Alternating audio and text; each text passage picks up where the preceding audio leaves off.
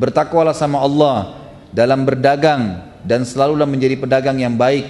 Penuhilah takaran dan timbangan. Dia berkata jangan mengembungkan daging-daging. Ya daging-daging. Maksudnya seperti kalau kita biasa daging apa gelonggongan ya. Ya ya. Itu biasanya di Idul Adha di sini dilakukan di Indonesia ya. Jadi sengaja sapinya diminumkan banyak sehingga kelihatan gemuk dan kalau ditimbang jadi berat. Ini sudah terjadi di zaman dulu. Mereka lakukan nanti kalau disembeli ternyata airnya banyak tumpah. Ali radhiyallahu sudah mengingatkan setiap hari Ali di zaman khilafahnya keluar di pasar tanpa ada pendamping membawa tongkatnya sambil mengingatkan orang. Mengatakan hati-hatilah jujurlah amanahlah. Terus begitu. Dan jangan sama sekali mengembung, mengembungkan daging ya hewan yang masih hidup Suatu hari juga Ali pernah keluar dengan dua helai kain, dia menggunakan salah satunya sebagai sarung sedangkan yang lainnya sebagai baju. Dia menjulurkan salah satu kain tersebut dan mengangkat sisi yang lainnya Lalu dia berkata, aku memakai dua kain ini karena keduanya lebih menjauhkanku dari kesombongan. Lebih baik untukku dalam sholatku dan merupakan sunnah bagi orang mukmin. Artinya beliau tidak mengkhususkan pakaian kerajaan. Umar bin Abdul Aziz yang terkenal seorang khalifah yang masyhur di Umayyah berkata, orang yang paling zuhud terhadap dunia adalah Ali bin Abi Thalib radhiyallahu anhu dan banyak sekali pendapat-pendapat ulama berhubungan dengan masalah ini. Kita masuk dalam itu kezuhudan. Kita masuk ke masalah keadilan beliau radhiyallahu anhu. Ali bin Abi Thalib sangat adil di dalam kepemimpinannya. Di antara yang disebutkan keadilannya, Ali bin Abi Thalib berkata di atas mimbar di hari Jumat, "Wahai para pemimpin, sesungguhnya rakyat kalian mempunyai hak-hak mendapatkan hukum dengan adil dan mendapatkan pembagian yang sama rata. Tidak ada kebaikan yang paling Allah cintai melebihi kepemimpinan seorang pemimpin yang adil." Lalu kemudian beliau praktekin. Turun dari mimbar, lalu beliau yang paling pertama datang ke Baitul Mal. Setiap ada masuk pendapatan dibagi kepada orang. Setiap kali ditemukan ada orang yang butuh bantuan di pasar, beliau membantunya. Dan beliau pernah naik ke atas mimbar sambil berkata di khutbah Jumat, wahai manusia, demi zat yang tidak ada ilah yang berhak disembah kecuali dia. Aku tidak mengambil apa pun dari harta kalian baik sedikit maupun banyak. Enggak ada sama sekali saya tidak akan ambil apa-apa dari kalian. Lalu dia mengeluarkan botol kecil, kalau kayak kita sekarang botol kecil biasa diisi minyak wangi, yang berisi minyak wangi dari lengan bajunya.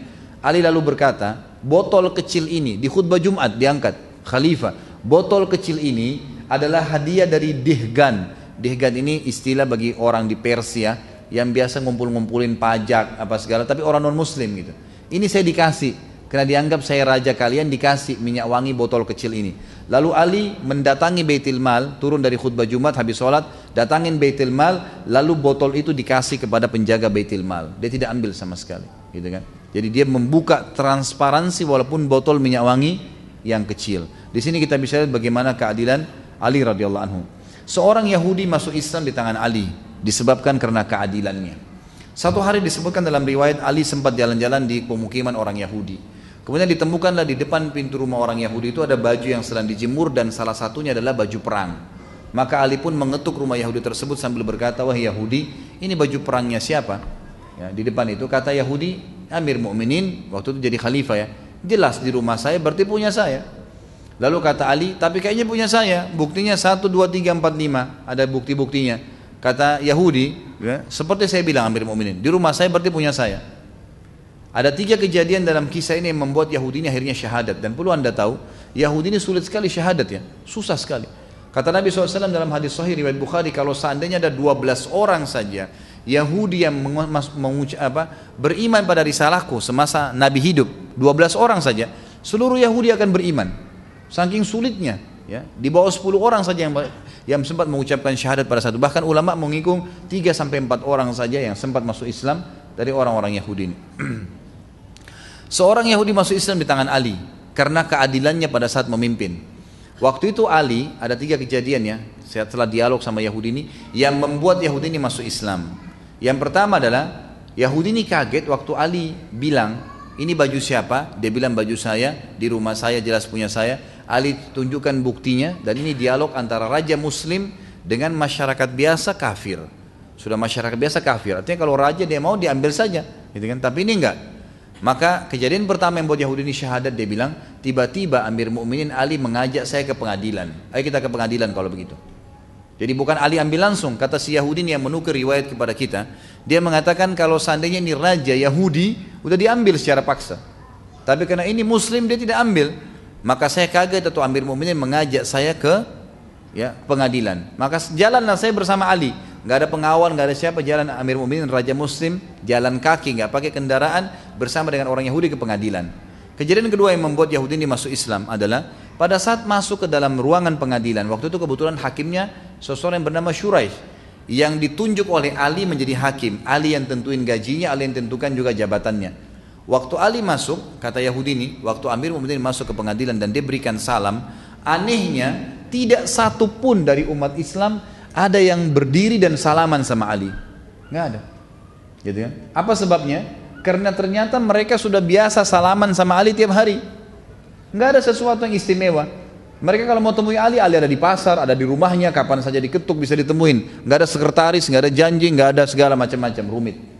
Nggak ada. Tiap hari. Jadi mereka nggak anggap Ali itu bertemu salaman khusus adalah istimewa biasa saja. Maka pada saat Ali radhiallahu salam, waktu salam pada saat itu maka semuanya jawab, tapi kata Yahudi ini tidak ada satupun yang berdiri salaman sama Amir Mukminin. Dan yang luar biasa, Shuraih si hakim sempat bilang, silakan wahai Amir Mukminin, silakan apa? Antri. Di pengadilan ini lagi banyak orang dihakimin, silakan antri. Kata Yahudi ini, Amir Mukminin pun pergi ke belakang saf, ya pengadilan dan tunggu antri. Gak marah, gak tersinggung, gak apa-apa. Biasa saya kayak tidak ada apa-apa. Ini kejadian kedua yang membuat dia kagum. Pertama diajak ke pengadilan, kedua kejadian yang terjadi pada saat awal masuk di pengadilan. Dan yang ketiga dia bilang, ini sebab dia masuk Islam, waktu tiba giliran kami, kata Yahudi ini, Hakim Syurai tiba-tiba berkata, ada apa Amir Mu'minin? Kata Ali, saya tadi pagi jalan di pemukiman orang Yahudi, lalu saya temukan ada baju perang, ini yang dipegang sama dia. Setahu saya ini baju saya, buktinya 1, 2, 3, 4, 5.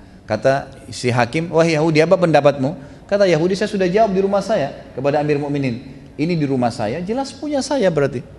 Kata uh, uh, hakimnya, dan ini perhatikan ya, dialog ini antara Ali Raja dan hakim pegawainya yang ditunjuk. Tapi kemuliaan Islam tidak melihat jabatan itu. Kata Syuraih, ya, dia bilang kepada Ali rajanya, wahai Amir Mu'minin, anda punya saksi nggak? Ada saksi nggak? Kata Ali, yang tahu baju ini cuma Fatimah, Hasan dan Husain, tidak ada yang lain. Cuma tiga orang. Kata Syurai, ini dialog antara pegawai sama atasannya nih.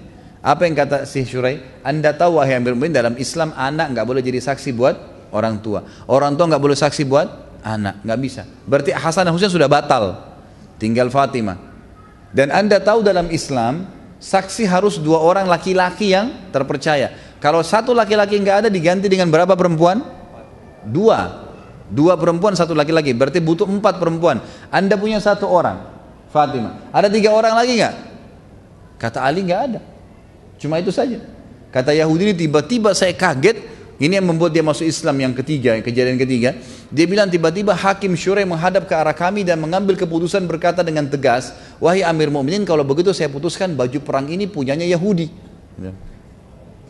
Dan yang luar biasanya, kata Ali, baiklah, Syuraih tutup dengan kafaratul majlis, turun dari mejanya, salaman sama Ali, baru salaman sekarang, keluar sama-sama dari pengadilan kayak tidak ada apa-apa. Yahudi ini menghadap ke sana, dia bingung kejadian ini. Dia bilang, sebentar Amir Mu'minin, sebentar wahai hakim. Apakah pengadilan sudah selesai? Ali yang jawab, sudah wahai Yahudi. Walaupun saya yakin itu baju perang saya. Tapi nggak ada saksi. Agama saya mengajarkan seperti itu. Lalu Syurai juga bilang, sudah seperti saya putuskan. Sudah selesai. Yahudi nggak percaya. Dia bilang lagi, apakah baju perang ini jadi milik saya sekarang? Kata Ali iya, kata Syuraih iya. Apa kata Yahudi? Demi Allah wahai Amir Mu'minin, ini baju perang anda yang dua hari lalu saya curi. Gitu kan? Lalu dia syahadat, asyhadu an la ilaha illallah wa anna Muhammad Rasulullah. Dia syahadat gara-gara perilakunya Ali dan keadilannya. Dan ini salah satu riwayat yang sangat menarik diangkat pada saat Ali radhiyallahu menjadi khalifah dan ini luar biasa gitu kan ini luar biasa. Kemudian tentu masih ada yang lain seperti yang saya katakan beliau jalan di pasar dan segalanya.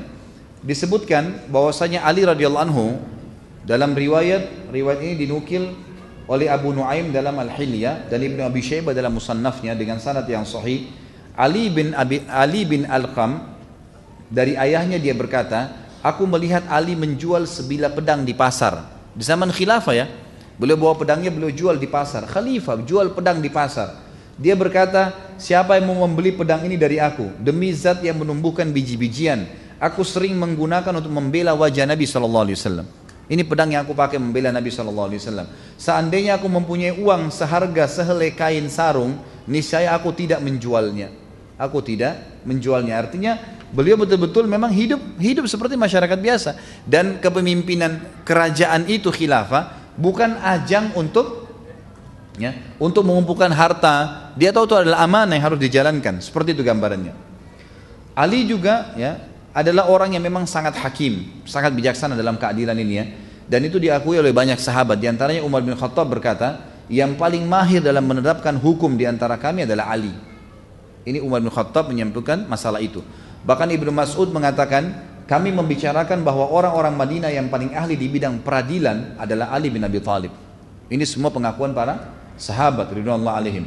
Dan Ali pernah berkata, Rasulullah SAW mengutusku ke negeri Yaman dan aku berkata aku adalah orang yang paling muda ya Rasulullah. Bagaimana aku bisa mendakwahi mereka? Lalu Nabi SAW mengatakan, kepada beliau, Inna Allah sayahdi qalbak wa yuthabbit wa yuthabbitu lisanak fa jalasa baina yadayka al-khasmani fala taqsi fala taqdiyani hatta tasma'a kama sami'ta fa innahu ahra an yatabayyana laka al-qada'. Kata Nabi SAW sesungguhnya Allah akan membimbing hatimu dan meneguhkan lisanmu karena aku yang telah mengutusmu jika ada dua orang yang berselisih datang di hadapanmu maka jangan engkau menetapkan sebelum engkau mendengarkan ucapan orang kedua seperti engkau mendengar ucapan orang yang pertama karena itu akan lebih memantapkan putusanmu sama dengan hadis Nabi SAW yang lain juga kalau datang kepadamu dua orang yang sedang ribut maka jangan kau dengar Ya jangan kau putuskan kepada orang yang sedang datang walaupun matanya satu sudah rusak, gitu kan? Sampai engkau melihat ya lawannya, rivalnya. Karena bisa saja rivalnya matanya dua-duanya rusak. Gitu. Kan? Maka disuruh mengadukan seperti itu. Umar juga radhiyallahu berkata dari Abu Sa'id al-Khudri, beliau berkata atau beliau pernah bertanya kepada Ali tentang sesuatu, lalu Ali menjawab, maka Umar berkata, aku berlindung kepada Allah dari kehidupan di tengah suatu kaum yang tidak ada Abu Hasan di antara mereka. Maksudnya Ali radhiyallahu anhu. Dan banyak sekali riwayat-riwayat yang menyebutkan hal-hal yang seperti ini yang menyebutkan tentang masalah bagaimana keadilan beliau. Kemudian kedermawan, beliau sangat dermawan dan murah hati radhiyallahu anhu. Ya disebutkan di dalam sebuah uh, riwayat yang sahih dan riwayat ini dinukil uh, mohon maaf disebutkan dalam Ar-Riyadun An-Nadirah oleh At-Tabari dan ini juga dinukil riwayat dari e, para tabi'in dengan sanad yang sahih. Dikatakan Ali radhiyallahu anhu tidak wafat kecuali memiliki uang 100 ribu. Allah alam dirham atau dinar pada saat wafat tapi tapi Ali memiliki utang 70 ribu. Lalu ditanyakanlah kepada anaknya Hasan, kenapa kok bisa utangnya sebesar itu? Harta sudah ada, tapi kenapa kok bisa ya waktu beliau meninggal ya, kenapa kok bisa utangnya lebih mendekati hampir seluruh harta? Kata dinukil bahwasanya Ali radhiyallahu anhu semasa hidup sering kedatangan ipar-iparnya, kenalan-kenalannya dan juga kerabat-kerabatnya. Maka beliau tidak pernah membiarkan mereka pergi kecuali sudah diberikan sesuatu. Artinya diberikan harta kepada mereka. Gitu kan. Kemudian juga disebutkan Ali radhiyallahu anhu pernah keluar satu waktu, kemudian eh, maaf menuju ke rumahnya satu waktu lalu Fatimah berkata wahai Ali, kami tidak punya makanan lagi. Ya kecuali uang tiga dirham ini. Maka diberikanlah uang tersebut kepada Ali. Ali pun menuju ke pasar ingin membeli makanan. Di tengah pasar dia bertemu dengan satu orang fakir miskin yang berkata, setelah salam wahai ayahnya Hasan, saya ya sudah tiga hari nggak makan dengan anak istri saya. Bisakah engkau membantuku? Ali waktu itu pegang uang cuma tiga dirham, tidak ada lagi yang lain.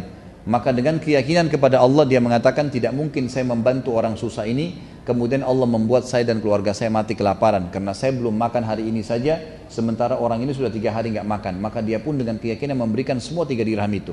Setelah itu dia pulang ke rumahnya kata Fatimah mana makanannya? kata Ali ya tadi ada orang begini ceritanya. Maka saya berikan. Fatimah pun menangis mengatakan lalu kita makan apa Kata Ali, jangan kau khawatir ya Fatimah, Allah tidak akan membiarkan kita mati kelaparan karena membantu orang. Saya akan ke rumah ayahmu Rasulullah SAW, mungkin beliau punya makanan. Maka keluarlah Ali radhiyallahu anhu menuju ke rumah Nabi SAW dan ini saksi bahasan kita. Pada saat itu bertemulah Ali dengan seorang ansar yang membawa unta betina merah ya dengan tangannya setelah memberikan salam kepada Ali kemudian ngobrol-ngobrol lalu dia berkata wahai ayahnya Hasan saya punya unta yang bagus apa anda ingin beli Waktu itu kebetulan unta yang seperti ini harganya di pasar standar cepat laku 40 dirham. Kata Ali baiklah, tapi saya nggak ada duit. Kata orang itu Anda boleh bayar kapan saja. Lalu kata Ali berapa engkau mau jual? Dia bilang saya jual 20 dirham. Udah bayarnya kapan saja ada uang, kemudian setengah harga pasar gitu kan. Lalu Ali pun mengambil, Baru saja jalan berapa langkah ingin ke rumah Nabi SAW, ada orang Ansar yang kedua datang, yang kenal orang Ansar pertama, lalu berkata kepada Ali setelah salam, wahai ayahnya Hasan, saya lihat kamu punya unta yang bagus, apa kau mau jual? Kata Ali, iya. Lalu orang itu berkata berapa? Kata Ali 40 dirham, harga standar pasar. Orang itu nggak nawar, nggak apa, langsung dikasih di tangannya. Kemudian Ali sempat mengejar pemilik unta yang pertama dikasih 20 dirham uang untanya, lalu 20 dirham dibawa pulang ke rumahnya. Jadi di sini kita lihat bagaimana Ali radhiallahu sangat dermawan, ya sangat dermawan yang luar biasa. Kemudian Ali radhiyallahu juga disebutkan di sini ya memiliki kata-kata emas yang sering dijadikan sebagai rujukan dan ini cukup banyak disebutkan tapi saya akan sebutkan mungkin beberapanya ya. Di antaranya adalah beliau berkata dan diajikan rujukan oleh para sahabat, oleh para tabi'in. An-nasu thalatha fa'alimun rabbani wa muta'alimun ala sabilin najah wa hamajun ri'a'u atba'u kulla na'iq. Yamiluna ma'a kulli rihin. Lali diselimut itu. Tapi di sini penulis mengangkat mengatakan bahwasanya ini kedudukan Ali radhiyallahu anhu di mata Nabi sallallahu alaihi wasallam atau kelebihan Ali karena Ali ya berkorban. Ya berkorban untuk Nabi sallallahu alaihi wasallam Kemudian kata para ulama, Ali karena berkorban di tempat tidur Nabi SAW, maka Nabi pun menghormati Ali dengan menikahkannya bersama Fatimah. Dan Fatimah radhiyallahu anha adalah kita tahu Al-Batul yang sangat terkenal punya julukan Al-Batul adalah orang yang sangat dicintai oleh Nabi SAW. Sampai Nabi SAW bersabda Fatimah bid'atun minni faman abghadaha abghadani. Fatimah bagian dariku siapa yang membuatnya marah maka dia telah membuatku marah. Banyak orang-orang Syiah salah faham nih, dia kira ahli sunnah benci Fatimah radhiyallahu anha. Pemahaman lagi yang salah. Nah, dasarnya memang dari Abdullah bin Sabah nih Yahudi mau ngacoin nih.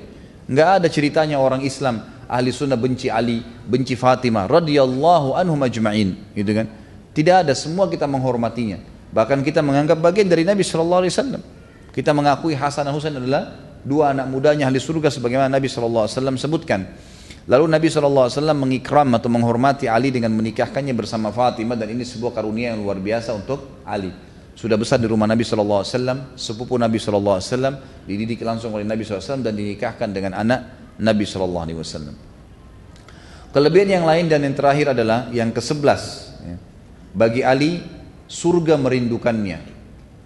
Disebutkan di dalam hadis. Diriwayatkan oleh Imam Tirmidzi nomor 3797 dan Hakim dalam Mustadrak jilid 3 nomor 148 dari Anas radhiyallahu anhu dan riwayat ini dihasankan oleh Syekh Albani Kata Nabi SAW, Innal jannata la tashtaqu ila thalatha, Aliyun wa Ammar wa Salman. Sesungguhnya surga benar-benar merindukan tiga orang. Ali, Ammar, dan Salman radhiyallahu anhum ajma'in. Jadi ini sebuah fadilah untuk Ali radhiyallahu anhu. Ini semua fadilah-fadilah yang berhubungan langsung dengan Nabi sallallahu alaihi wasallam. Kita sekarang lihat bagaimana peran Ali dalam peperangan. Kita mulai dengan perang Badar tahun 2 Hijriah. Ali radhiyallahu anhu adalah orang yang sangat luar biasa, terkenal orang yang mahir menunggangi kuda. Nabi SAW bukan hanya mendidiknya secara imaniah, mendidiknya secara fisik, mendidiknya secara keterampilan. Karena Nabi SAW orang yang paling mahir menunggangi kuda, orang yang paling mahir dengan keterampilan perang, gitu kan? Kalau antum ikutin di materi sirah saya sampaikan bagaimana Nabi SAW luar biasa menguasai keterampilan perang itu. Abdullah bin Mas'ud berkata, di perang Badar kami mengendarai seekor unta bersama secara bergantian, tiga orang. Kebetulan Abu Lubaba, Ali bin Abi Thalib dan Rasulullah SAW bergantian seekor unta. Dan pada saat tiba giliran Nabi SAW harus berjalan kaki, maka Abu Lubaba dan Ali bin Abi Thalib yang merupakan salah satu yang akan ada di atas unta berkata, biarkanlah kami yang berjalan kaki dan engkau yang berkendaraan ya Rasulullah. Kata Nabi SAW dalam hadis yang masyhur, tadi saya sebutkan riwayat Imam Ahmad dengan sanad yang hasan, ma antuma bi aqwa minni wala ana bi agna anil ajri minkuma Kalian berdua tidak lebih kuat daripada aku. Aku kuat untuk jalan, bahkan aku lebih kuat daripada kalian. Dan aku juga memerlukan pahala sebagaimana kalian perlukan pahala. Tapi di sini pembukaan riwayat ini ya adalah kesaksian bahwasanya Ali hadir di perang Badar. Dan orang yang hadir di perang Badar ini punya kelebihan sendiri ya. Ya, karena Nabi karena Allah SWT sudah mengatakan dalam Al-Qur'an untuk ahli Badar wa qul wa malu ma syi'tum qad ghafarallahu lakum. Berbuatlah semau kalian wahai penduduk ahli Badar, Allah telah ampuni semua kesalahan kalian dan Ali termasuk salah satu dari orang yang hadir di Badar. Ali radhiyallahu anhu merupakan orang yang sangat luar biasa dengan umur pada saat itu belasan tahun. Umurnya masih belasan tahun. Ahli sejarah sepakat pokoknya di bawah 20 tahun. Allahu alam ya. Umumnya ada yang mengatakan di bawah 25 tahun, tidak lebih dari 25 tahun. Ali Romano masuk ke kancah peperangan. Dan pada saat bertemu antara dua pasukan di perang Badar, maka Utbah bin Rabi'ah maju mengajak saudaranya Syaibah dan anaknya Walid untuk berperang. Maka mereka pun bertiga berseru mengatakan siapa yang mau berduel dengan kami. Lalu keluarlah tiga orang dari Ansar Lalu mereka bertanya, orang-orang Quraisy ini bertanya, Utbah dan saudara serta anaknya, siapa kalian? Maka berkatalah mereka masing-masing namanya. Maka orang-orang Quraisy ini bilang, wahai Muhammad, kami tahu mereka ini orang-orang yang hebat mungkin di kalangan kalian, tapi kami ingin dari anak suku kami sendiri. Maka Nabi SAW menunjukkan kepada kaum muslimin tentang pentingnya ya, pemimpin itu mendahulukan dirinya dan keluarganya agar menjadi contoh. Nabi SAW menyuruh berdiri pertama adalah Hamzah, pamannya. Suruh hadapin tuh orang-orang. Bukan orang-orang muhajirin umumnya. Kemudian berdiri wahai Ali, kata Nabi SAW. Ali disuruh berdiri. Dan yang ketiga berdirilah wahai Ubaidah. Ubaidah bin Harith. Harith ini paman Nabi, jadi ini sepupu Nabi sendiri. Berdirilah tiga orang tersebut, kemudian mereka masing-masing menghadapi satu sama yang lainnya. Hamzah menghadapi Utbah dan Utbah berhasil dibunuh oleh Hamzah Kemudian kata Ali dalam sebuah riwayat, aku menghadapi Syaibah dan aku berhasil mengalahkannya, sedangkan Ubaidah menghadapi Walid. Semuanya ya berhasil dibunuh. Hamzah berhasil membunuh lawannya, Ali berhasil membunuh lawannya, tapi Ubaidah dan Al-Walid mereka saling pukul satu sama yang lain sehingga akhirnya dua-duanya jatuh. Kemudian terbunuhlah akhirnya Al-Walid di tangan di tangan Hamzah radhiyallahu anhu. Ringkas cerita adalah Ali bin Abi Thalib termasuk orang yang keluar berduel pada saat itu, keluar berduel. Dan orang yang ditampilkan dalam duel, dalam duel, kalau di kancah peperangan, itu pasti orang yang akan membawa nama harumnya pasukan. Kapan duel itu? Misalnya ada seribu pasukan lawan seribu pasukan. Kalau dua orang maju, yang maju ini membawa nama baiknya yang seribu. Kapan dia berhasil menang, mengangkat semangat yang seribu ini, gitu kan? Maka yang duel bukan orang sembarang. Nabi SAW selain memilih sahabat, kerabatnya sendiri dari sahabatnya, juga memang memilih berarti orang-orang terpilih. Ini orang-orang yang luar biasa. Ya. Dan kita akan lihat nanti bagaimana memang keterampilan Ali radhiyallahu anhu dalam peperangan. Di antaranya juga adalah perang Khandak. Di perang Khandak ini, Khandak itu dibuat parit yang sangat besar oleh Nabi SAW dikenal dengan surah dikenal juga dengan perang Ahzab. Surah Ahzab menceritakan masalah itu. Ada satu orang saya tidak cerita perang azabnya, tapi waktu itu parit sangat dalam, 7 meter ke dalam, 15 meter ke sana, itu kan lebarnya, sehingga tidak bisa dilompati oleh musuh. Ada satu orang Quraisy namanya Amr bin Abi Wud. Amr bin Abi Wud ini umurnya sudah 80 tahun.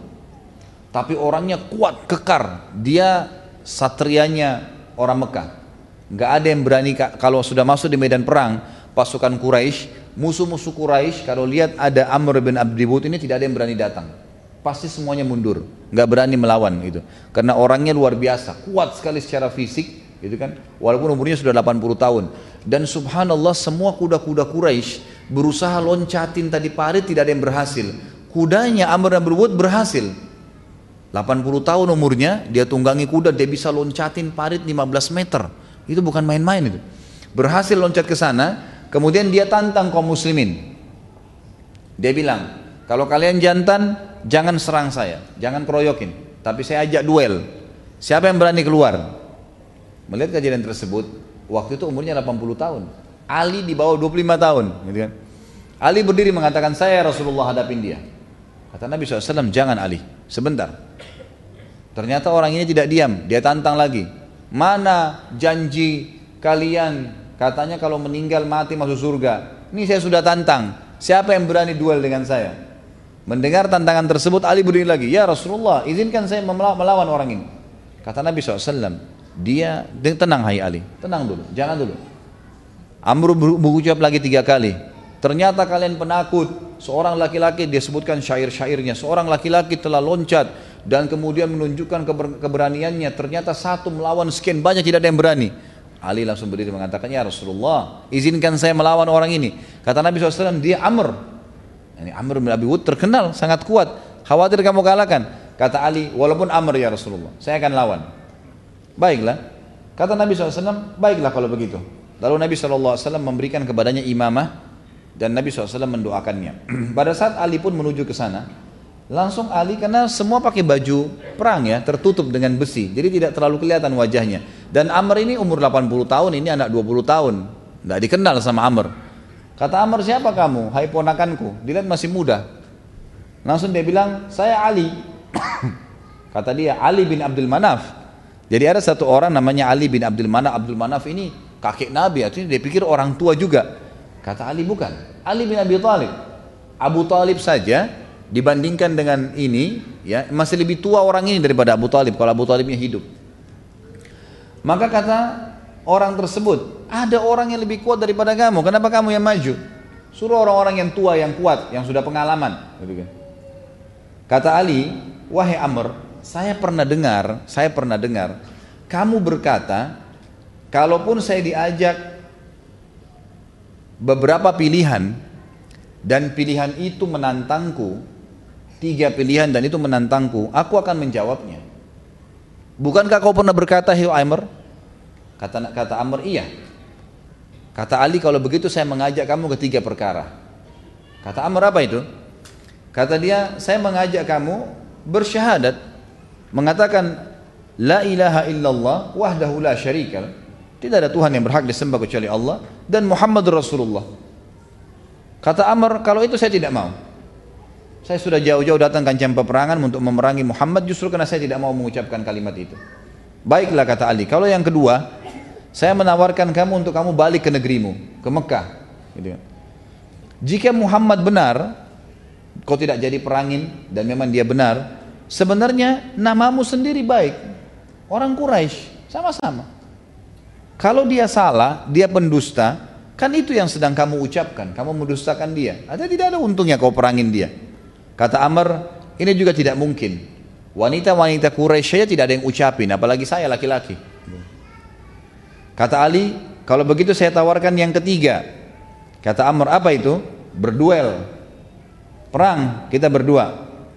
Lalu Amr tertawa sambil berkata, penunggang kuda Quraisy yang tersohor dan sudah berpengalaman dengan umur lebih dari 80 tahun, ya, ditantang oleh anak kecil yang baru lahir kemarin, Aku tidak pernah mengira bahwa seseorang dari bangsa Arab akan menakut-nakutiku dengan perkara yang ketiga ini. Lalu pada saat itu pun Amr berkata, pulanglah wahai keponakanku, jangan lawan saya gitu.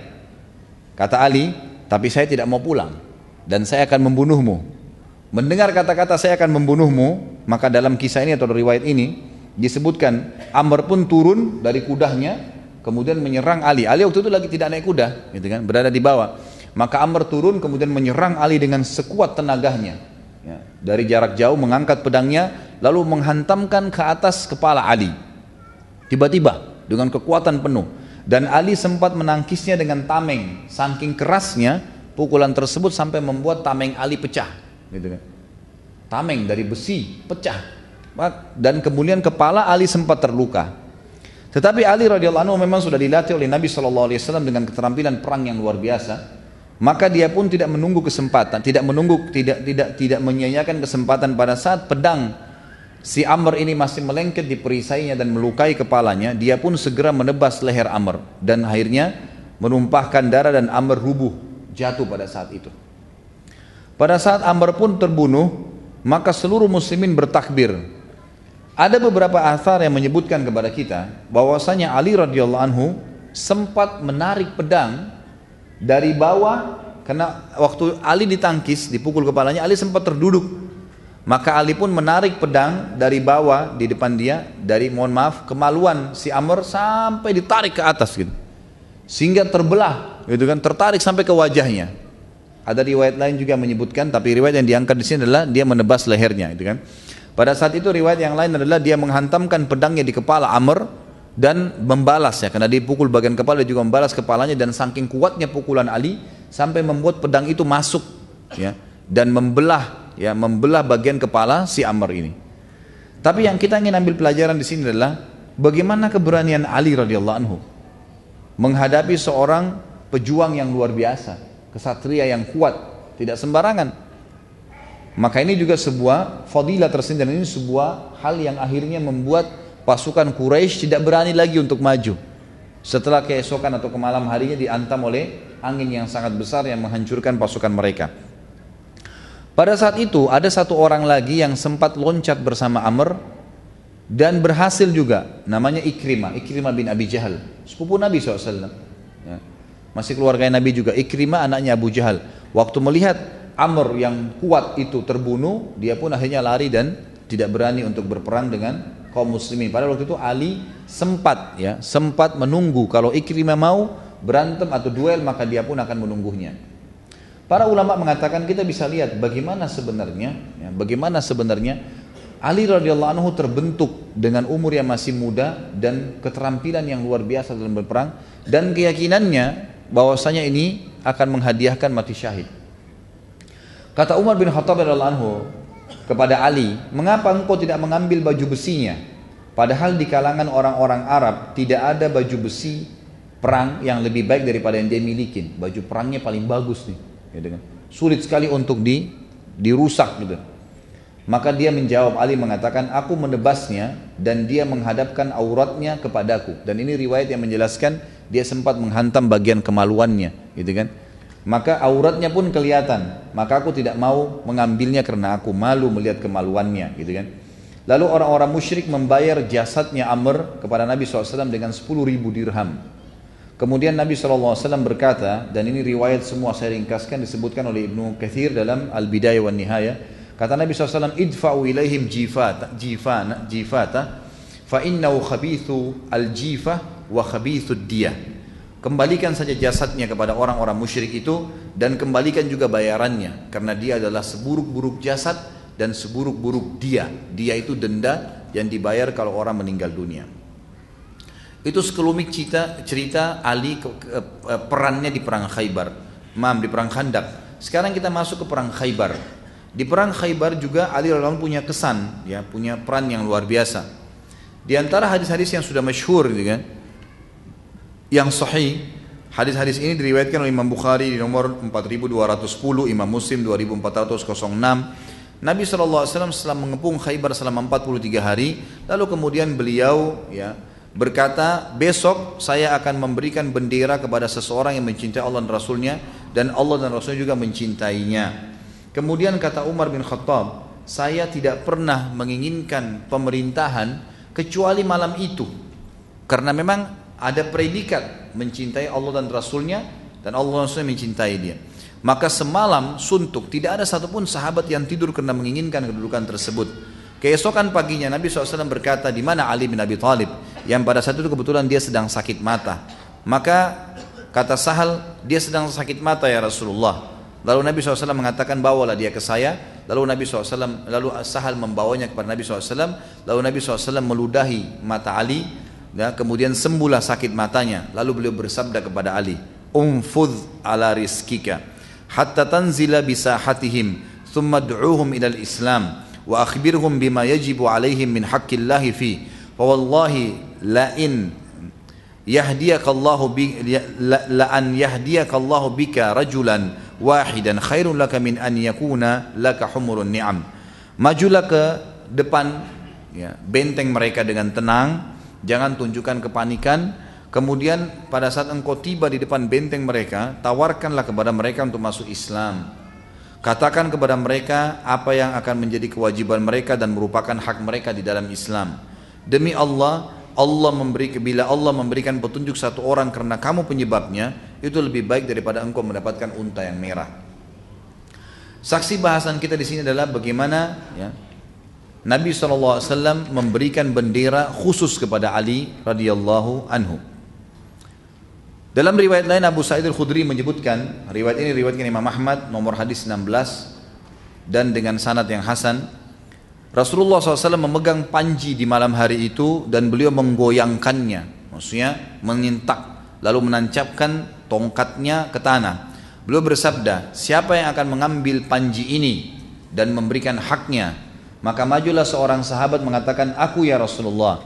Lalu kata Nabi SAW, mundurlah. Kemudian orang lain pun maju mengatakan, aku ya Rasulullah. Kata Nabi SAW, mundurlah. Kemudian Nabi SAW mengatakan, demi zat yang telah memuliakan wajah Muhammad, aku akan menyerahkannya kepada seorang laki-laki yang tidak akan pernah lari. Jadi ternyata ada satu ciri khasnya Ali radhiyallahu anhu ini.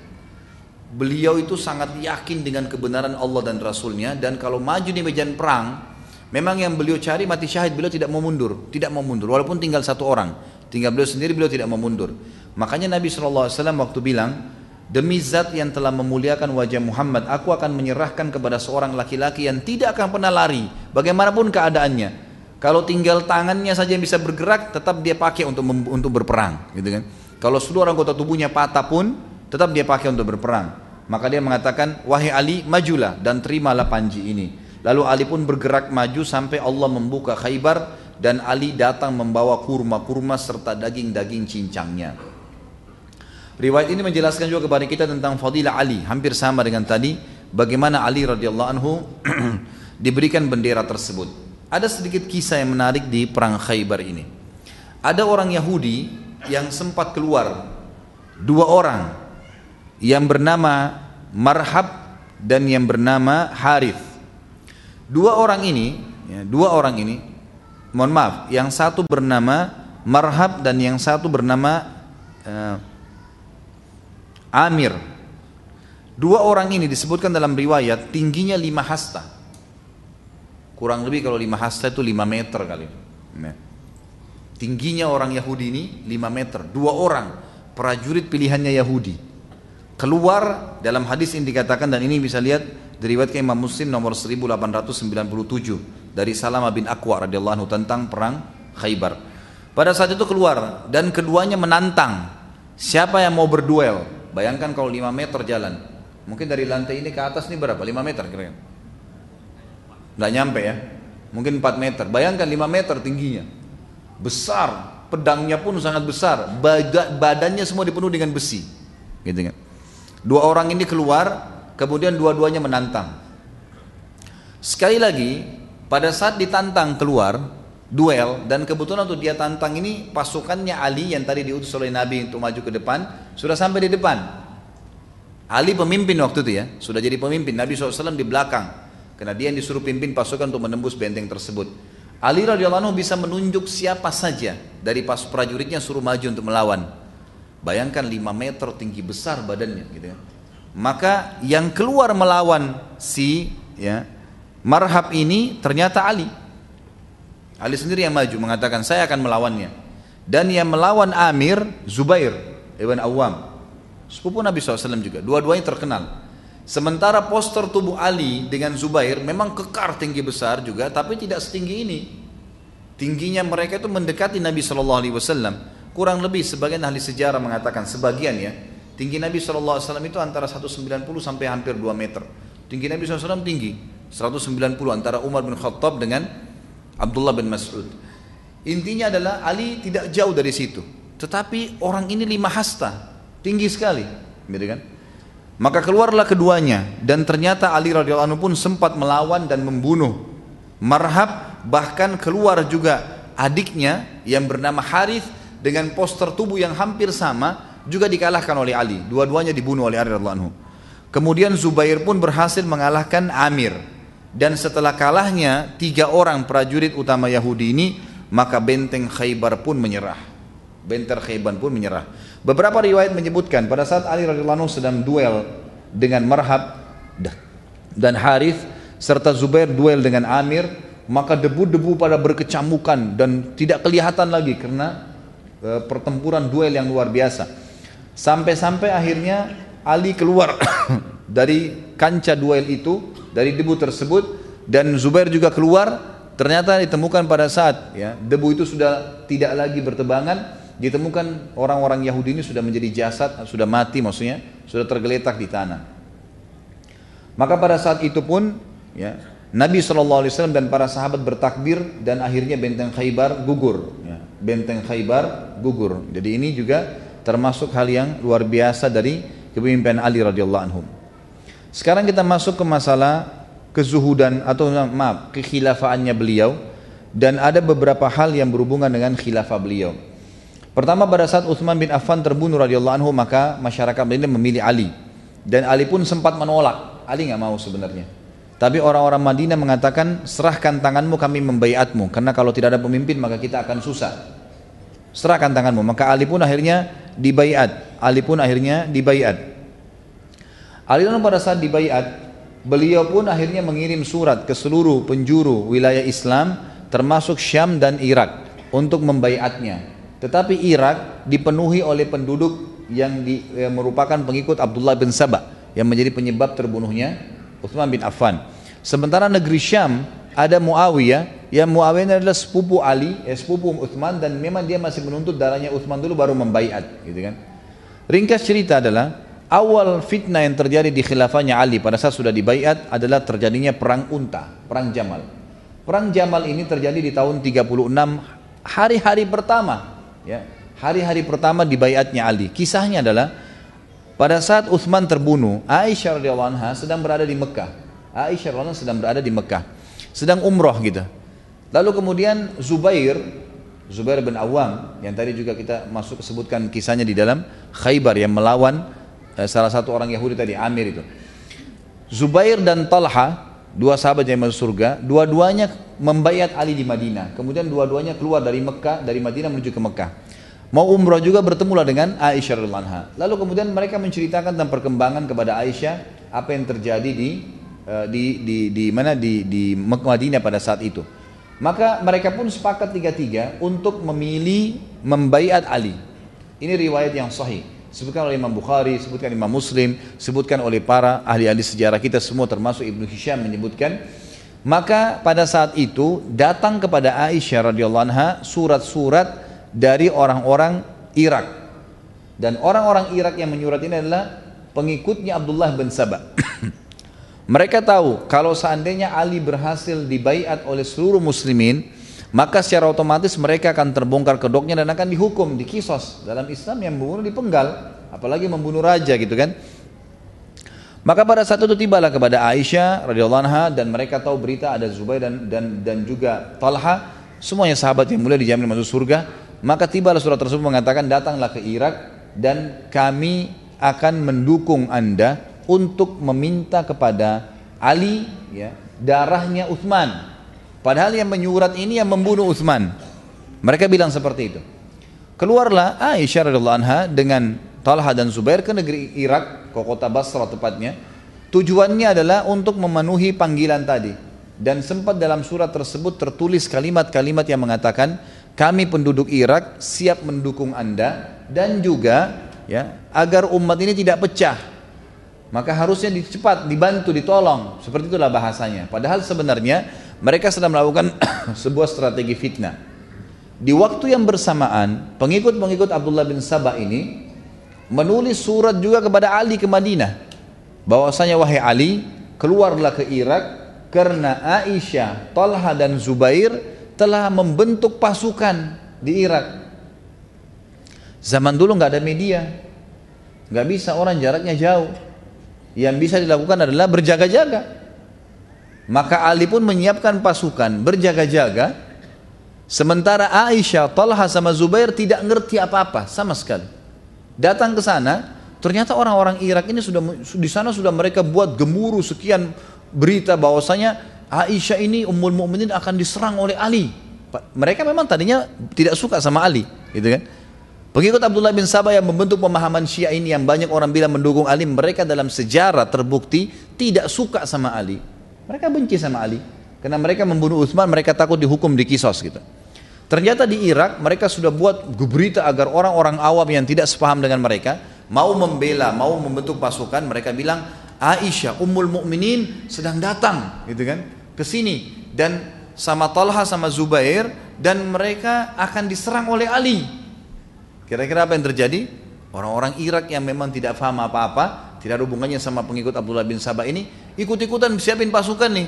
Karena niatnya mau membela siapa? Aisyah, gitu kan? Disiapkanlah seekor unta, makanya dikenal dengan Ma'rakatul Jamal, peperangan Jamal, karena memang Aisyah di atas unta. Waktu tiba Aisyah radhiyallahu Talha dan Zubair di Irak, tiba-tiba melihat sudah ada pasukan ramai. Ada apa nih? Oh ahli mau nyerang dari Madinah. Aisyah sama Talha Zubair ini bingung. Ada apa kok ahli mau nyerang? Apa sebabnya? Apa kesalahan kalian? Ya mau menyerang kalian. Wahai Aisyah, Talha Zubair, karena kalian dianggap tidak mau membaiat. Kata Aisyah sama Talha dan Zubair, siapa yang bilang tidak mau dibayat? Jelas-jelas saya mau dibayat. Kami membayat Ali kok. Pokoknya ringkasnya berjaga-jaga. Aisyah dinaikkan ke unta tersebut, Talha dan Zubair juga diberdirikan di atas kuda. Baiklah. Kita tidak buat apa-apa kok, tidak nyerang Madinah. Tunggu di sini gitu. Sebelum itu, ada sebuah wilayah namanya Hauhab. Hauhab ini sebuah wilayah antara Mekah ke Irak, ya. Pernah Nabi SAW bersabda dalam hadis sahih kepada istri-istri yang lagi duduk, kata Nabi SAW, nanti akan ada seseorang di antara kalian yang akan masuk ke wilayah Hauhab. Hauhab ini dan dia akan dikerumuni oleh anjing yang bergonggong di kiri kanannya. Maka itu adalah fitnah buat dia, fitnah buat dia. Aisyah waktu sempat istirahat di wilayah Hauhab ini, sempat malam hari di sekitar kemahnya dikemuli oleh anjing yang menggonggong. Kata Aisyah radhiyallahu ini wilayah apa? Kata mereka Hauhab. Kalau begitu, saya yang telah masuk sabda Nabi SAW, saya ingin balik ke Madinah. Kata Salah sama Zubair, anda kan tidak mau buat apa-apa, kita bukan mau berperang, ini bukan fitnah. Malah kita mau redam fitnah. Terus saja mereka berdua meredamkan Aisyah sampai akhirnya Aisyah pergi ke sana. Ringkas cerita, naiklah ke atas unta. Waktu Ali dengan pasukannya tiba di Irak, melihat di sana sudah ada pasukan dan Aisyah di atas unta, Talha sama Zubair di atas kuda, Berarti benar nih informasi dari surat. Kalau mereka mau berperang melawan Ali, padahal ini fitnah, direkayasa keadaan. Dan ini kita harus ambil pelajaran dari kisah seperti ini. Bahwasanya ada orang-orang di tengah umat Islam yang mau memerangi kaum muslimin. Dan di Indonesia ini semoga Allah berikan hidayah banyak tuh. Namanya nama-nama Islam tapi bencinya sama Islam luar biasa. Begitu diingatkan jangan sakiti orang Islam. Ini Indonesia pak. Maksudnya apa Indonesia? Gak ada hubungannya sama Islam. Padahal yang bicara namanya Muhammad, namanya Ahmad, namanya Abdullah, namanya kakeknya siapa? Ajib ini, luar biasa gitu. Benci dengan Islam. Terjadi di tengah-tengah umat Islam seperti inilah. Waktu itu Aisyah karena sempat memimpin dan berkata, saya ingin berbicara dengan Ali. Maka bertemulah antara Ali dengan sahabat-sahabat ini. Ternyata nggak ada apa-apa. Terbongkar waktu itu kedoknya. Ternyata bukan nih. Untung tidak langsung saling serang. Maka Aisyah, Ali, Talha, Zubair sepakat tidak ada peperangan kalau gitu. Kami keluar dari Mekah, kami tidak tahu apa-apa. Ali pun mengatakan, saya keluar karena saya dapat surat ini. Ini suratnya nih. Katanya kalian bersiap-siap untuk memerangi saya. Kata mereka tidak pernah. Mana pernah kami mau perangi anda? Kami akui anda, gitu kan? Baik, selesai sepakat. Malam waktu itu sudah malam kita sepakat bubar nih. Gak usah ada peperangan, bubar. Orang-orang ini sudah tahu tidak jadi fitnah. Maka keesokan paginya disebutkan dalam semua riwayat tadi saya katakan ahli-ahli sejarah di sunnah termasuk cukup dalam riwayat Bukhari disebutkan. Maka mereka pun menyerang pasukan Ali sekelompok mereka dan sekelompok lagi menyerang pasukannya Aisyah. Waktu mereka bangun tidur mereka mengira satu sama lain saling fitnah karena mereka sambil teriak gitu kan sambil kesannya memang dari arah pasukannya Ali dan ini dua pasukan besar mereka istirahat gitu kan maka sudah malam, besok mau bubar nih. Subhanallah, subuh-subuh ya saling terjadi keributan tadi kan kita tahu kalau saya lagi jalan misalnya dengan 10 orang anak-anak atau saya orang-orang anak-anak muda, kemudian ada 10 orang lagi sana jalan, satu orang saja mencaci maki di sana. Ini ribut berantem. Saya bisa berhentikan berantemnya? Nggak, 10 orang nggak bisa saya berhentiin. Kalau sudah mulai berlempar-lemparan batu pasti berantem tuh, udah susah. Gitu kan. Mau diberhentiin bagaimana? Bagaimana kalau pasukan? Gitu kan. Dan pada pada saat, pada saat itu disebutkan dalam buku-buku sejarah, pasukan Ali keluar dari Madinah jumlahnya 10 ribu orang. Bukan jumlah yang kecil. Pasukan yang terbentuk yang mengelilingi Aisyah 6 ribu orang. Pasukan yang besar, bukan pasukan yang kecil. Bukan 10-20 orang yang bisa diredam.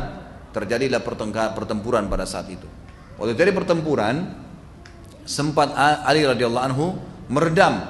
Meredam. Ali tidak pernah memukul satupun dari kaum muslimin. Muhammad bin Hanafiyah, anak Ali yang memegang panji peperangan itu mengatakan, saya bingung. Di sana takbir, di sini takbir. Yang mana ini? Yang mana yang benar? Malam hari di sana mengaji, di sini mengaji. Karena perperangan terjadi tiga hari. Maaf, terjadi dari pagi sampai malam. Malam harinya mereka di sana mengaji, di sini mengaji. Yang mana benar nih? Gitu. Kan. Kata Muhammad bin Hanafiyah, semenjak kejadian perang unta ini, saya tidak pernah lagi mau angkat pedang saya. Saya patahkan kalau berhadapan dengan muslim. Tidak mau lagi. Karena banyaknya korban pada saat itu. Dan subhanallah, pasukan-pasukan pengikut Abdullah bin Sabah ini, mereka memang kan yang memang memang mengatur peperangan itu. Jadi di kancah peperangan itu mereka bermain. Jadi mereka sudah atur. Nanti ada yang lempar sengaja lihat kalau ada misalnya ada sahabat seperti nanti terbunuhnya Zubair, ya. Talha ini terbunuh karena kasus dibunuh oleh mereka. Mereka lihat ternyata di kancah peperangan Talha sama Zubair nggak mau memukul pasukannya Ali. Nggak satu pun karena ini orang Madinah mereka kenal. Mereka pun orang Madinah nggak ada yang berani mukul Talha sama Zubair. Maka Talha sama Zubair dibunuh oleh mereka. Dibunuh oleh mereka, gitu kan? Kemudian mereka berusaha juga menyerang, menyerang Ali. Tujuannya mau membunuh Ali. Perhatikan ya, yang mau membunuh Ali pengikutnya Abdullah bin Sabah, pendiri Syiah nih. Itu mau membunuh Ali. Jadi kalau sekarang mereka mengatakan mereka bela Ali ini bentrok sekali dengan sejarah, nggak ketemu, gitu kan? Seperti itu gambarannya. Sampai akhirnya korban sudah banyak, Talha dan Zubair pun terbunuh radhiyallahu anhum ajmain. Maka Ali pun mengambil keputusan dengan suara yang keras, keputusan mutlak, tidak ada penyerangan lagi, berhenti semua. Waktu berhenti peperangan tersebut, maka Ali radhiyallahu sempat mendatangi jenazahnya Talha dan berkata, coba seandainya saya sudah meninggal dari 20 tahun lalu wahai Talha. Ini sesuatu kejadian yang luar biasa gitu kan. Tetapi ulama mengatakan Talha ini mati karena anak panah yang dilempar oleh pengikut Abdullah bin Sabah ini. Jadi orang-orang yang membuat fitnah, maka dihitung dia mati syahid dan kena hadis Nabi SAW tadi yang sudah kita sebutkan waktu mas naik di gua bukit eh, eh, Jabal Nur yang ada gua Hira yang sempat goncang dan ada Talha di situ. Zubair pun begitu. Dan Nabi SAW pernah bersabda kepada Ali, wahai Ali, nanti akan datang, ya, nanti akan datang eh, kejadian antara kau dengan Aisyah. Maka kata Ali radhiyallahu anhu dalam hadis sahih ini, ya Rasulullah, kalau begitu saya binasa. Ada apa saya ribut dengan istri anda gitu?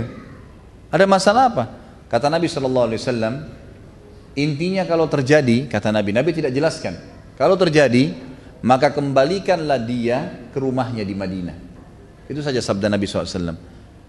Nah waktu itu Ali mengetahui lalu Ali Nabi Ali radhiyallahu anhu membawa, pulang Aisyah ke rumahnya dan semua ahli sunnah sepakat mengatakan semua sahabat mulai semenjak itu berhenti satu sama yang lain untuk saling mendengar berita dari selain mereka. Itu yang pertama.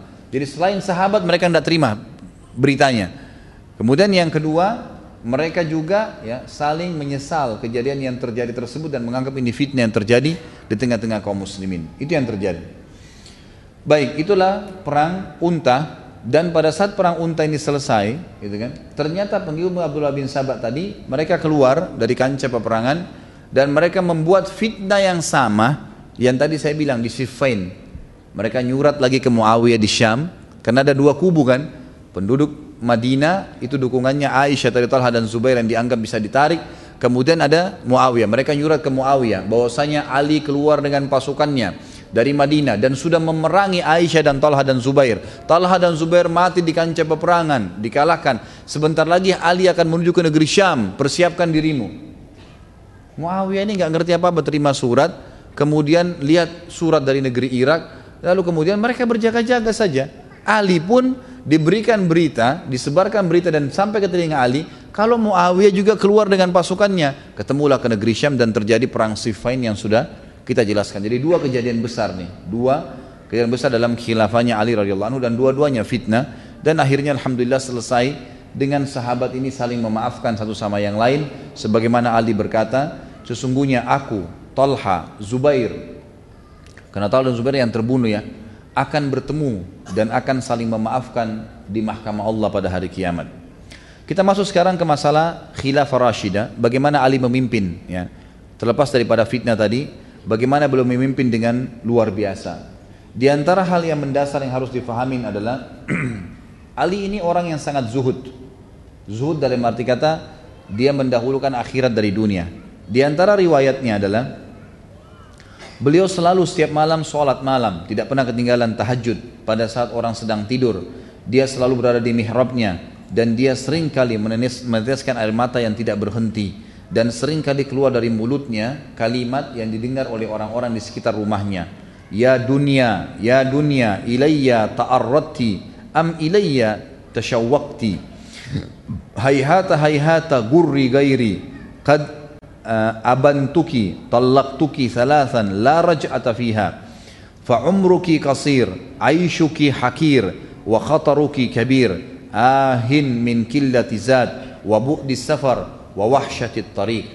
Kata Ali di malam hari setelah sholat tahajud hampir setiap malam dia ulangin kalimat ini. Wahai dunia wahai dunia engkau telah menggodaku dan engkau telah rindu kepada engkau telah menggodaku. Engkau sedang menggodaku atau engkau rindu kepadaku tanda tanya ya lalu dia mengatakan menjauhlah menjauhlah dan goda orang lain aku telah mentalakmu menceraikanmu tiga kali dan tidak ada peluang untuk kembali lagi.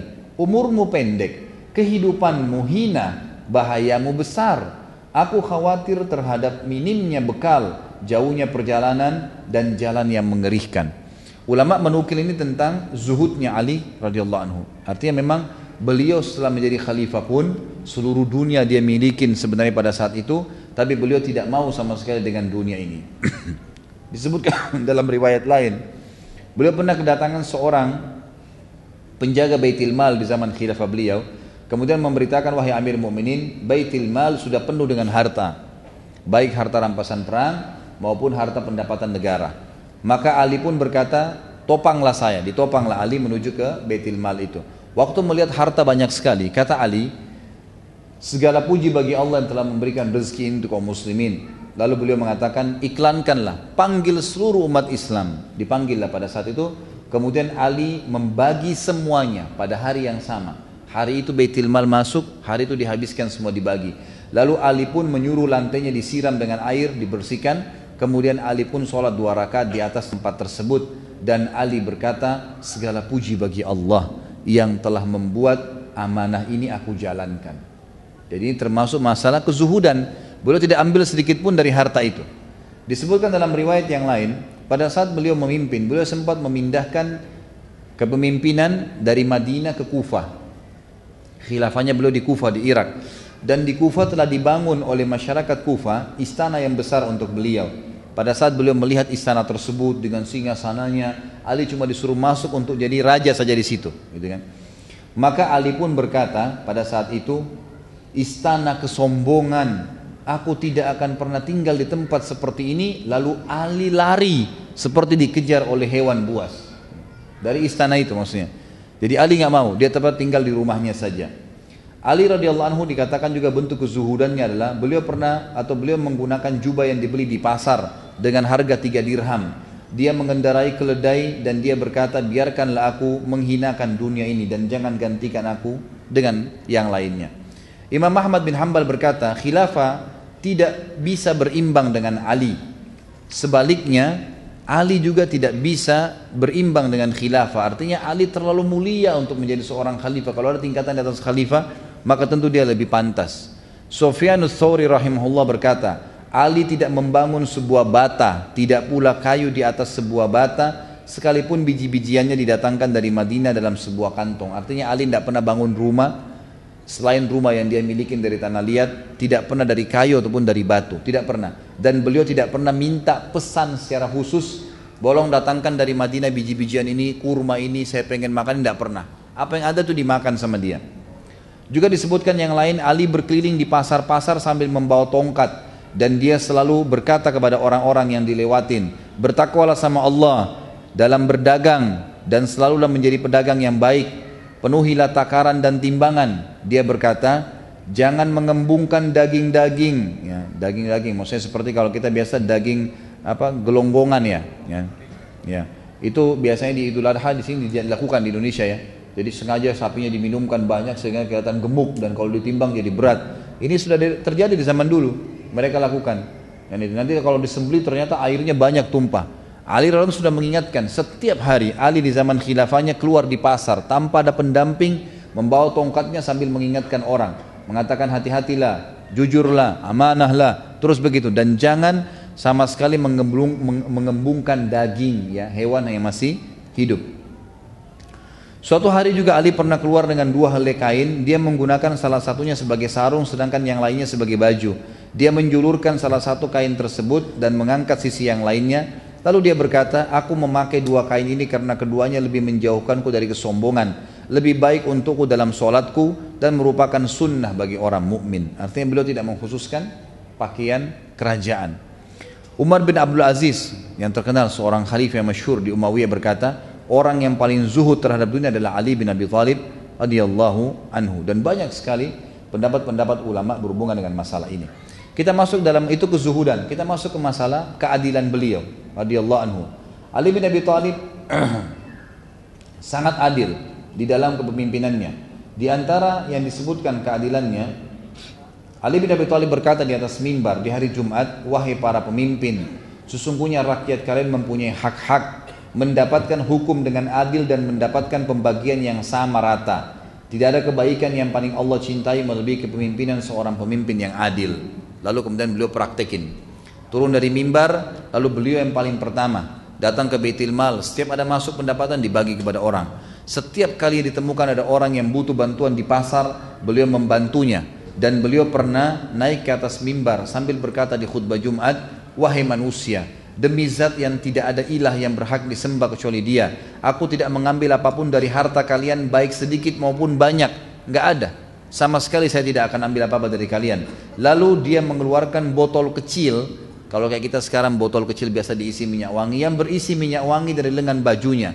Ali lalu berkata, botol kecil ini di khutbah Jumat diangkat. Khalifah, botol kecil ini adalah hadiah dari Dihgan. Dihgan ini istilah bagi orang di Persia yang biasa ngumpul-ngumpulin pajak apa segala tapi orang non muslim gitu. Ini saya dikasih. Karena dianggap saya raja kalian dikasih minyak wangi botol kecil ini. Lalu Ali mendatangi Baitul Mal turun dari khutbah Jumat habis sholat datangin Baitul Mal lalu botol itu dikasih kepada penjaga Baitul Mal. Dia tidak ambil sama sekali gitu kan. Jadi dia membuka transparansi walaupun botol minyak wangi yang kecil. Di sini kita bisa lihat bagaimana keadilan Ali radhiyallahu anhu. Seorang Yahudi masuk Islam di tangan Ali disebabkan karena keadilannya. Satu hari disebutkan dalam riwayat Ali sempat jalan-jalan di pemukiman orang Yahudi. Kemudian ditemukanlah di depan pintu rumah orang Yahudi itu ada baju yang sedang dijemur dan salah satunya adalah baju perang. Maka Ali pun mengetuk rumah Yahudi tersebut sambil berkata, wah Yahudi, ini baju perangnya siapa? Ya, di depan itu kata Yahudi, Amir Mukminin waktu itu jadi khalifah ya. Jelas di rumah saya berarti punya saya. Lalu kata Ali, tapi kayaknya punya saya. Buktinya 1, 2, 3, 4, 5. Ada bukti-buktinya. Kata Yahudi, ya, seperti saya bilang Amir Mu'minin, di rumah saya berarti punya saya. Ada tiga kejadian dalam kisah ini yang membuat Yahudi ini akhirnya syahadat. Dan perlu anda tahu, Yahudi ini sulit sekali syahadat ya, susah sekali. Kata Nabi SAW dalam hadis sahih riwayat Bukhari, kalau seandainya ada 12 orang saja Yahudi yang mengucap apa, beriman pada risalahku semasa Nabi hidup, 12 orang saja, seluruh Yahudi akan beriman. Saking sulitnya, ya, di bawah 10 orang saja yang yang sempat mengucapkan syahadat pada satu bahkan ulama mengikung 3 sampai 4 orang saja yang sempat masuk Islam dari orang-orang Yahudi ini. Seorang Yahudi masuk Islam di tangan Ali karena keadilannya pada saat memimpin. Waktu itu Ali ada tiga kejadian ya setelah dialog sama Yahudi ini yang membuat Yahudi ini masuk Islam. Yang pertama adalah Yahudi ini kaget waktu Ali bilang ini baju siapa? Dia bilang baju saya di rumah saya jelas punya saya. Ali tunjukkan buktinya dan ini dialog antara raja muslim dengan masyarakat biasa kafir. Sudah masyarakat biasa kafir. Artinya kalau raja dia mau diambil saja, gitu kan? Tapi ini enggak. Maka kejadian pertama yang buat Yahudi ini syahadat dia bilang, tiba-tiba Amir Mukminin Ali mengajak saya ke pengadilan. Ayo kita ke pengadilan kalau begitu. Jadi bukan Ali ambil langsung, kata si Yahudi yang menukar riwayat kepada kita. Dia mengatakan kalau seandainya ini raja Yahudi, udah diambil secara paksa. Tapi karena ini Muslim dia tidak ambil. Maka saya kaget atau Amir Mu'minin mengajak saya ke ya pengadilan. Maka jalanlah saya bersama Ali. Gak ada pengawal, gak ada siapa jalan Amir Mu'minin Raja Muslim jalan kaki, gak pakai kendaraan bersama dengan orang Yahudi ke pengadilan. Kejadian kedua yang membuat Yahudi ini masuk Islam adalah pada saat masuk ke dalam ruangan pengadilan. Waktu itu kebetulan hakimnya seseorang yang bernama Shuraih yang ditunjuk oleh Ali menjadi hakim. Ali yang tentuin gajinya, Ali yang tentukan juga jabatannya. Waktu Ali masuk, kata Yahudi ini, waktu Amir Mu'minin masuk ke pengadilan dan dia berikan salam, anehnya tidak satu pun dari umat Islam ada yang berdiri dan salaman sama Ali. Nggak ada. Gitu ya. Apa sebabnya? Karena ternyata mereka sudah biasa salaman sama Ali tiap hari. Nggak ada sesuatu yang istimewa. Mereka kalau mau temui Ali, Ali ada di pasar, ada di rumahnya, kapan saja diketuk bisa ditemuin. Nggak ada sekretaris, nggak ada janji, nggak ada segala macam-macam rumit. Nggak ada. Tiap hari. Jadi mereka nggak anggap Ali itu bertemu salaman khusus adalah istimewa biasa saja. Maka pada saat Ali radhiallahu salam, waktu salam pada saat itu, maka semuanya jawab, tapi kata Yahudi ini tidak ada satupun yang berdiri salaman sama Amir Mu'minin. Dan yang luar biasa, Syuraih si hakim sempat bilang, silakan wahai Amir Mu'minin, silakan apa? Antri. Di pengadilan ini lagi banyak orang dihakimin, silakan antri. Kata Yahudi ini, Amir Mukminin pun pergi ke belakang saf ya pengadilan dan tunggu antri, nggak marah, nggak tersinggung, nggak apa-apa. Biasa saya kayak tidak ada apa-apa. Ini kejadian kedua yang membuat dia kagum. Pertama diajak ke pengadilan, kedua kejadian yang terjadi pada saat awal masuk di pengadilan. Dan yang ketiga dia bilang, ini sebab dia masuk Islam. Waktu tiba giliran kami, kata Yahudi ini, Hakim Syurai tiba-tiba berkata, ada apa Amir Mu'minin? Kata Ali, saya tadi pagi jalan di pemukiman orang Yahudi, lalu saya temukan ada baju perang, ini yang dipegang sama dia. Setahu saya ini baju saya, buktinya 1, 2, 3, 4, 5. Kata si hakim, wah Yahudi apa pendapatmu? Kata Yahudi saya sudah jawab di rumah saya kepada Amir Mukminin. Ini di rumah saya, jelas punya saya berarti. Kata uh, uh, hakimnya dan ini perhatikan ya, dialog ini antara Ali raja dan hakim pegawainya yang ditunjuk. Tapi kemuliaan Islam tidak melihat jabatan itu. Kata Syuraih, ya, dia bilang kepada Ali rajanya, wahai Amir Mu'minin, anda punya saksi nggak? Ada saksi nggak? Kata Ali, yang tahu baju ini cuma Fatimah, Hasan dan Husain, tidak ada yang lain. Cuma tiga orang. Kata Syurai, ini dialog antara pegawai sama atasannya nih. Apa yang kata si Syurai? Anda tahu wahai Amir Mu'minin dalam Islam anak nggak boleh jadi saksi buat orang tua. Orang tua nggak boleh saksi buat anak, nggak bisa. Berarti Hasan dan Husain sudah batal. Tinggal Fatimah. Dan Anda tahu dalam Islam, saksi harus dua orang laki-laki yang terpercaya. Kalau satu laki-laki nggak ada diganti dengan berapa perempuan? Dua. Dua perempuan, satu laki-laki. Berarti butuh empat perempuan. Anda punya satu orang, Fatimah. Ada tiga orang lagi nggak? Kata Ali nggak ada. Cuma itu saja. Kata Yahudi tiba-tiba saya kaget ini yang membuat dia masuk Islam yang ketiga, kejadian ketiga. Dia bilang tiba-tiba hakim syurai menghadap ke arah kami dan mengambil keputusan berkata dengan tegas, wahai Amir Mu'minin kalau begitu saya putuskan baju perang ini punyanya Yahudi. Dan yang luar biasanya, kata Ali, baiklah. Syuraih tutup dengan kafaratul majlis, turun dari mejanya, salaman sama Ali. Baru salaman sekarang, keluar sama-sama dari pengadilan kayak tidak ada apa-apa. Yahudi ini menghadap ke sana, dia bingung kejadian ini. Dia bilang, sebentar Amir Mu'minin, sebentar wahai hakim. Apakah pengadilan sudah selesai? Ali yang jawab, sudah wahai Yahudi. Walaupun saya yakin itu baju perang saya. Tapi nggak ada saksi. Agama saya mengajarkan seperti itu. Lalu Syurai juga bilang, sudah seperti saya putuskan. Sudah selesai. Yahudi nggak percaya. Dia bilang lagi, apakah baju perang ini jadi milik saya sekarang? Kata Ali iya, kata Syuraih iya. Apa kata Yahudi? Demi Allah wahai Amir Mu'minin, ini baju perang anda yang dua hari lalu saya curi. Gitu kan? Lalu dia syahadat, asyhadu an la ilaha wa anna Muhammad Rasulullah. Dia syahadat gara-gara perilakunya Ali dan keadilannya. Dan ini salah satu riwayat yang sangat menarik diangkat pada saat Ali radhiyallahu menjadi khalifah dan ini luar biasa gitu kan ini luar biasa. Kemudian tentu masih ada yang lain seperti yang saya katakan beliau jalan di pasar dan segalanya disebutkan bahwasanya Ali radhiyallahu anhu dalam riwayat riwayat ini dinukil oleh Abu Nuaim dalam Al-Hilya dan Ibnu Abi Syaibah dalam musannafnya dengan sanad yang sahih. Ali bin Abi Ali bin Al-Qam dari ayahnya dia berkata aku melihat Ali menjual sebilah pedang di pasar. Di zaman khilafah ya beliau bawa pedangnya beliau jual di pasar. Khalifah jual pedang di pasar. Dia berkata siapa yang mau membeli pedang ini dari aku? Demi zat yang menumbuhkan biji-bijian aku sering menggunakan untuk membela wajah Nabi Shallallahu Alaihi Wasallam. Ini pedang yang aku pakai membela Nabi Shallallahu Alaihi Wasallam. Seandainya aku mempunyai uang seharga sehelai kain sarung, niscaya aku tidak menjualnya. Aku tidak menjualnya. Artinya beliau betul-betul memang hidup hidup seperti masyarakat biasa dan kepemimpinan kerajaan itu khilafah bukan ajang untuk ya untuk mengumpulkan harta dia tahu itu adalah amanah yang harus dijalankan seperti itu gambarannya Ali juga ya adalah orang yang memang sangat hakim sangat bijaksana dalam keadilan ini ya dan itu diakui oleh banyak sahabat di antaranya Umar bin Khattab berkata yang paling mahir dalam menerapkan hukum di antara kami adalah Ali ini Umar bin Khattab menyampaikan masalah itu Bahkan Ibnu Mas'ud mengatakan, kami membicarakan bahwa orang-orang Madinah yang paling ahli di bidang peradilan adalah Ali bin Abi Thalib. Ini semua pengakuan para sahabat ridwanullah alaihim. Dan Ali pernah berkata, Rasulullah SAW mengutusku ke negeri Yaman dan aku berkata aku adalah orang yang paling muda ya Rasulullah. Bagaimana aku bisa mendakwahi mereka?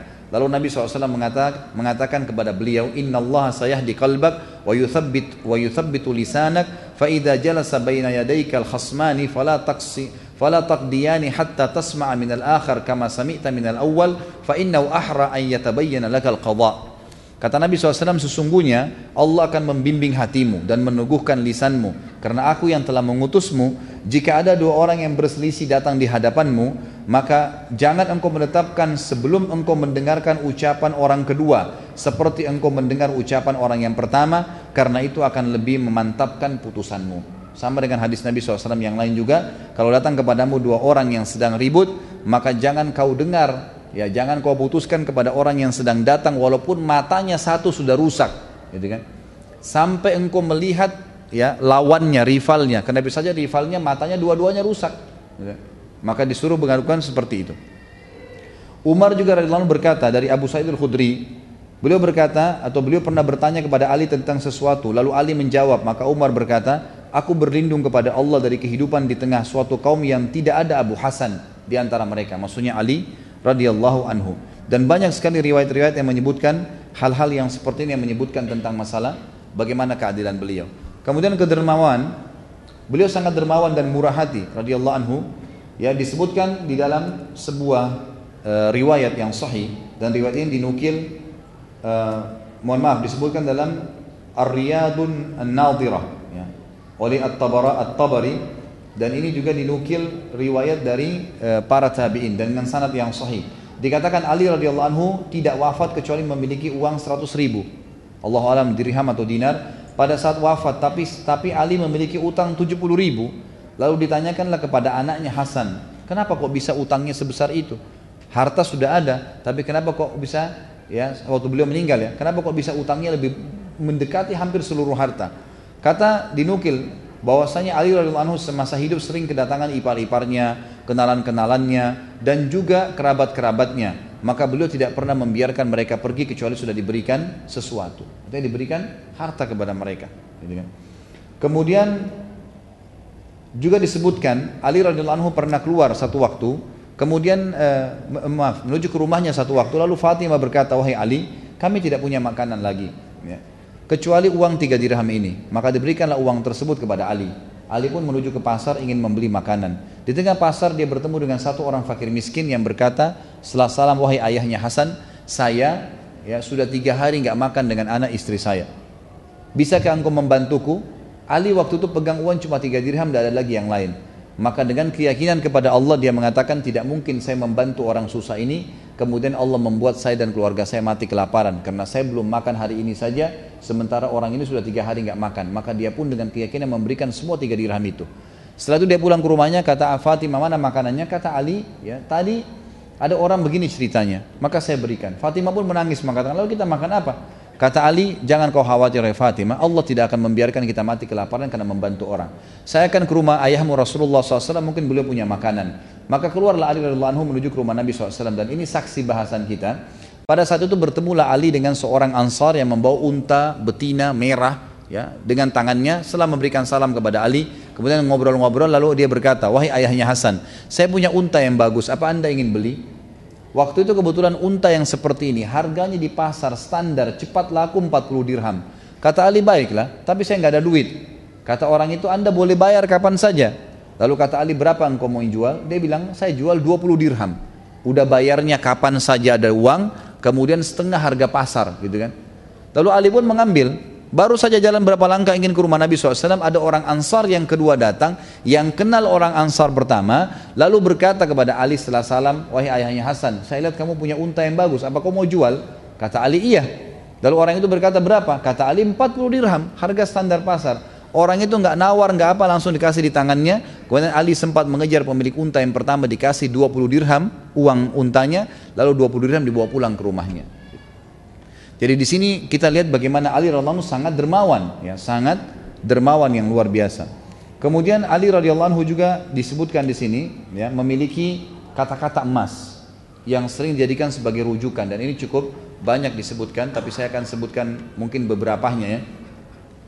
Di antaranya adalah beliau berkata dan diajikan rujukan oleh para sahabat, oleh para tabi'in, "An-nasu thalatha fa'alimun rabbani wa muta'alimun ala sabilin najah wa hamajun ri'a'u atba'u kulla na'iq.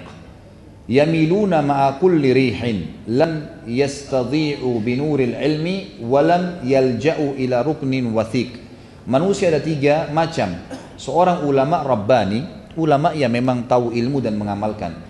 Yang kedua muta'allim pencari ilmu di atas jalan keselamatan. Ini juga orang yang positif dan yang ketiga orang awam yang tidak berilmu yang mengikuti setiap seruan, condong ke arah angin bertiup, tidak memiliki cahaya ilmu dan tidak berpegang kepada pilar yang kokoh. Maka janganlah kalian menjadi orang yang ketiga. Satu atau dua saja, orang alim yang mengajar atau orang yang menuntut ilmu sehingga bisa menyelamatkan dirinya dari hal-hal yang diancamkan oleh Allah. Beliau juga mengatakan al ilmu khairun minal mal. Al ilmu yahrusuka wa anta tahrusu al-mal. Al-ilmu yazku ala al-amali wal malu tanqusu nafaqah. Wa mahabbatul alimi dinun yudanu biha.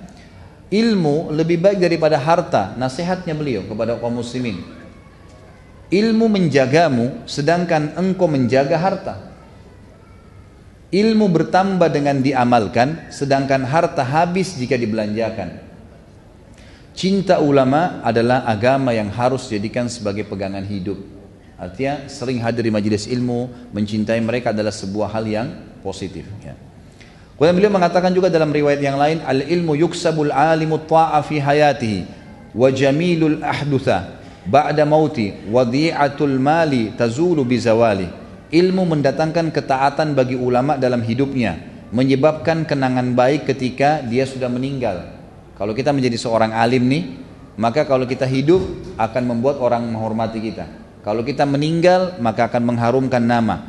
Sementara harta, manfaat harta akan hilang seiring dengan habisnya harta kalau tidak digunakan di jalan Allah Subhanahu wa taala. Tentu di sini cukup banyak yang disampaikan oleh beliau. Di antaranya hal yang menarik adalah mata khuzanul amwali wa hum ahya' wal ulama'u baquna ma baqiyal dahr. A'yanuhum mafqudatun wa amsalun fil qulubi mawjuda. Para penjaga atau pencari harta telah mati sekalipun mereka hidup ya. jadi orang-orang yang cuma kejar harta mereka seperti orang mati walaupun mereka hidup karena sibuk bahkan kadang-kadang mempertaruhkan jiwanya. Sementara para ulama tetap hidup selama umur zaman masih ada jasad mereka tidak ada namun kata-kata baik mereka tetap tertanam di dalam hati. Kemudian beliau mengatakan juga inna akhwafu ma akhafu ittiba'ul hawa wa tulul amal. Sesungguhnya yang paling aku khawatirkan atas kalian adalah mengikuti hawa nafsu dan panjangnya angan-angan. Fa amma ittiba'ul hawa fayasuddu anil haq. Kalau mengikuti hawa nafsu pasti akan membawa kalian jauh dari kebenaran. Wa amma tulul amal fayunsil akhirah. Sementara angan-angan yang terlalu panjang membuat orang lupa dengan akhirat ala wa inna dunya kadet irtahalat mudbirah. Sesungguhnya ketahuilah dunia itu pergi sambil berpaling meninggalkan kalian sebenarnya. Untuk apa kalian kejar? Dunia pasti akan hancur. Ala wa innal akhirah kadistar halat mukbilah. Dan ketahuilah bahwasanya akhirat sudah ada di hadapan matamu. Walikulli wahidatin minhuma banun. Dan setiap wilayah ini dunia dan akhirat punya keturunan fakunu min abna'il akhirah wala takunu min abna'id dunia oleh karena itu karena dunia tetap akan meninggalkan kita atau kita akan meninggalkan dunia sementara akhirat akan kita datangin dan juga akan datang kepada kita maka dua-duanya punya keturunan, maka jadilah keturunan-keturunan akhirat dan jangan jadi keturunan dunia yang nanti akan akan kekal di sana dan dunia akan meninggalkan kalian. Fa innal yawma amal wala hisab wa gadan hisab wala amal. Karena hari ini ya, di dunia adalah orang berbuat tapi tidak ada hisab. Namun di akhirat nanti akan ada hisab tanpa amal. Allah alam karena sudah masuk waktu kita tutup sampai sini dulu. Insya Allah kita akan lanjutkan sebentar lagi seperti biasa dengan beberapa poin yang tersisa lalu kemudian kita ya buka pertanyaan. Subhanakallahumma bihamdika asyhadu an la ilaha Wassalamualaikum warahmatullahi wabarakatuh. Assalamualaikum warahmatullahi wabarakatuh. Alhamdulillah wassalatu wassalamu ala Rasulillah. Di antara kalimat yang sangat penuh dengan hikmah dan ilmu disampaikan oleh Ali radhiyallahu anhu perkataan beliau laisal khairu an yakthuru maluka wa waladuka walakinnal khaira an yakthura ilmuka wa ya'dhamu hilmuka wa an tubahiyan nasa bi'ibadati rabbika fa in ahsanta hamidta Allah wa in asa'ta istaghfartallah Kebaikan itu bukanlah dengan banyaknya harta dan anak. Artinya boleh-boleh saja tapi itu bukan target utama. Akan tetapi kebaikan itu adalah dengan banyaknya ilmumu, luasnya ilmu yang kita miliki, besarnya kemurahan hatimu, memaafkan dan membantu orang. Dan engkau mengalahkan atau bersaing dengan orang-orang dalam beribadah kepada Tuhanmu Artinya yang perlu jadi target adalah bagaimana kita bersaing dengan orang-orang dalam beramal soleh bukan riak ya, tapi apa yang orang kerjakan kita berusaha mengerjakan terlebih dahulu. Jika berbuat baik engkau memuji Allah dan jika engkau berbuat sebaliknya berbuat salah engkau beristighfar kepada Allah. Ini kalimat kalimat hikmah. Beliau juga mengatakan wala khaira fid dunya. Ini statement lainnya. Kalimat-kalimat hikmah yang lain wala wala khaira fid dunya illa li ahadi rajulain. Rajulun adhnaba dhunuban fahuwa yatadaraku dhalika bitaubah wa rajulun yusari'u fil khairati wa ya'malu fid darajat. Tidak ada kebaikan bagi dunia kecuali untuk salah satu dari dua orang saja. Dua orang ini yang paling baik di dunia. Yang pertama seseorang yang sempat melakukan dosa lalu dia segera taubat dan memperbaikinya ini kelompok yang pertama menurut Ali yang paling baik. Dia salah, salah. Kenapa orang bisa buat salah? Tapi dia segera taubat. Yang kedua adalah seseorang yang terus saja menyibukkan diri dan berlomba-lomba melakukan kebaikan serta beramal untuk meninggikan derajatnya di surga. Selain daripada ini tidak dihitung oleh Ali. Ahli maksiat kah, orang yang buang-buang waktunya lah pada hal-hal yang mubah. Pokoknya bagi beliau adalah yang bermanfaat saja. Orang yang beramal saleh mengejar derajat tinggi di surga setiap detik hidupnya amal saleh atau orang yang pernah buat dosa lalu dia taubat dan segera juga mengejar kelompok yang satunya tadi. Ali radhiyallahu anhu juga punya ilmu yang luas dan ini terkenal sekali. Di antara yang diambil dalam hukum fikih, statement beliau yang masyhur sebagaimana diriwayatkan oleh Imam Bukhari. Ali radhiyallahu anhu mengatakan, maaf, diriwayatkan oleh Al-Baihaqi. "Lau kana ad-dinu bir-ra'i لكان باطن الخفين أحق أحق بالمسح.